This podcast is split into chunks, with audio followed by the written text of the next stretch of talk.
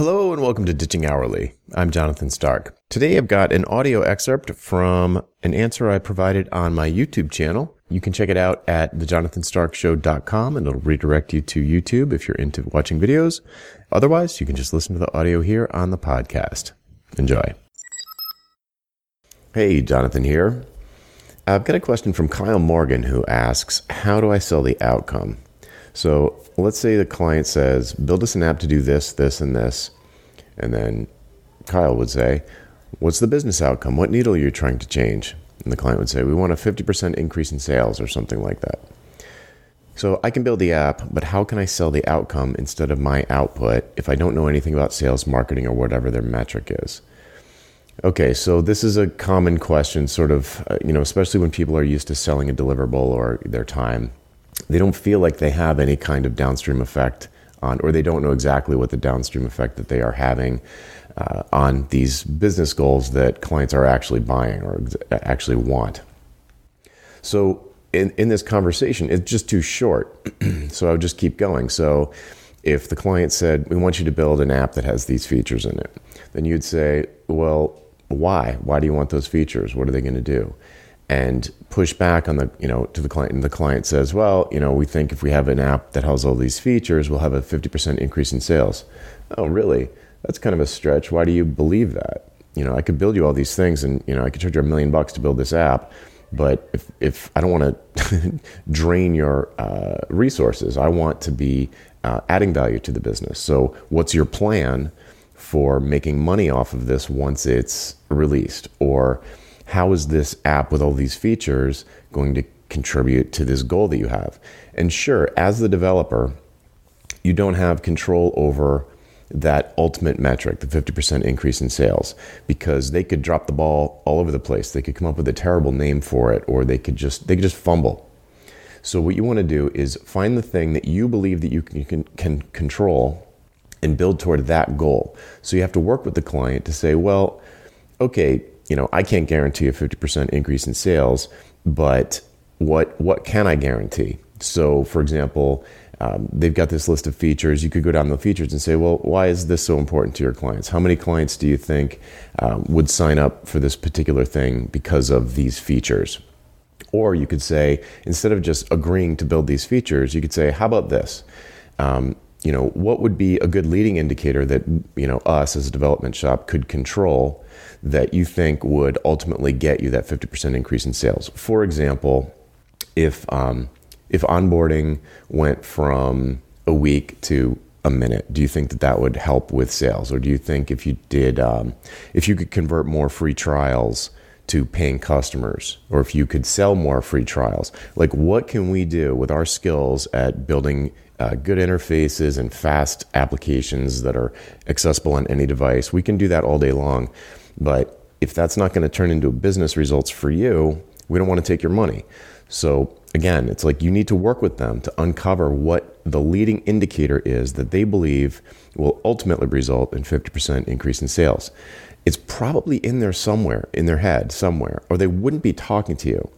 I mean, unless they're just completely taking it on faith that there's genius and this idea that they have for an app is definitely going to be the next Facebook, and and they're just being naive or you know, I, I you know, silly. So if I'm talking to someone who's giving me a list of features, I would say, hey, okay, great. I can build all these things. I know how to do all of this. Let's back up though. I want to get the overall business context because I could go in a hundred different ways. I could, there's, a, you know, a thousand ways to skin the cat. I'm going to be making decisions in real time as I'm building all day long, every day while I'm building this. So if I understand your goals for this piece of the project, my contribution to the project, and we can come up with a way that we can measure progress to know that I'm on track, not the, you know, not the list of features is slowly getting completed, but the let's say we have tests with focus groups and they love it. Okay, that's a good sign that we're probably going to have more sales or uh, maybe it's a, a, user interface for their customers to self-serve. So maybe it's um, you know some company like uh, like they clean um, uh, commercial stoves, and their customers are places like Walmart or big malls that have food courts or an airport, and you, they want you to build an interface so that Walmart can check and see the progress on each of the stoves or whatever. Well, you could say, well, what if as we're designing this and researching this and coming to and, and building it, we involve a contact from Walmart.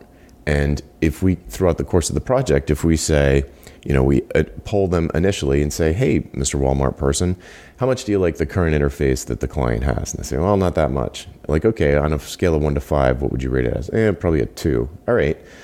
So then you can go back to the client and say, well, if we can get this person from Walmart to rate us instead of a two to rate us a five, do you think that that would be, a, uh, you know, a good indication that the product is better and that more people that are like Walmart are going to um, be compelled to buy this product? So you want to look for metrics that you can measure along the way to make sure that you're actually helping the business. Because they could just be asking you to do the wrong thing, or they could be asking you to do something in a way that's um, has so many assumptions in your mind and their mind that you're accidentally going to build the wrong thing. That maybe if you had uncovered all the assumptions that they had, then maybe you would build something better. But the, the way to get to that, the easy way to get to that, is to say, okay, Mr. Client, I'm happy to cash your checks, but I want to make sure that you're getting a positive ROI. I want you to be so happy at the end of this. I want you to be so happy that you paid us all this money that you kiss me on the lips. So, how can I do that? How can I satisfy you? You know, this this and and the, a list of features to be completed is not a reasonable. That's not a reasonable. That doesn't give me confidence. Yeah, I can do that, but where's the value? I don't know. Maybe you're asking me to build something that's not going to work. I mean, probably everybody's had the experience of some, you know, you know, you're at a barbecue and they're like, you're like, oh, what do you do? And and you say, oh, I'm an iOS developer. And they say, no way, an iOS developer. I've got an idea for an app. And they tell you some idea, and it's probably a terrible idea.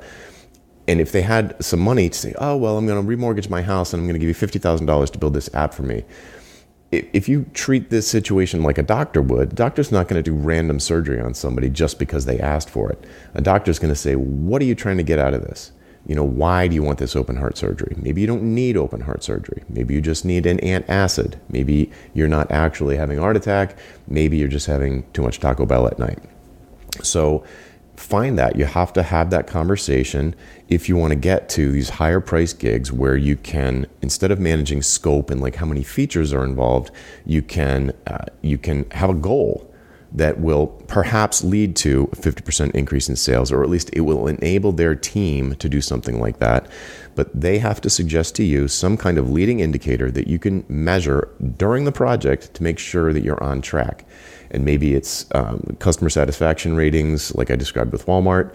Maybe it's uh, a, a, software program that's going to be used internally by a big team, and you could say, uh, you know, we will ensure that users, your uh, internal employees will adopt the system and love it and be more productive. Well, how, how much more productive? Well, based on what they have now, I think we could probably at least double the productivity. Okay, great. So then it will change the way you build the thing because you'll sit down with the uh, sort of like lead uh, team leads and people are doing data entry in the system.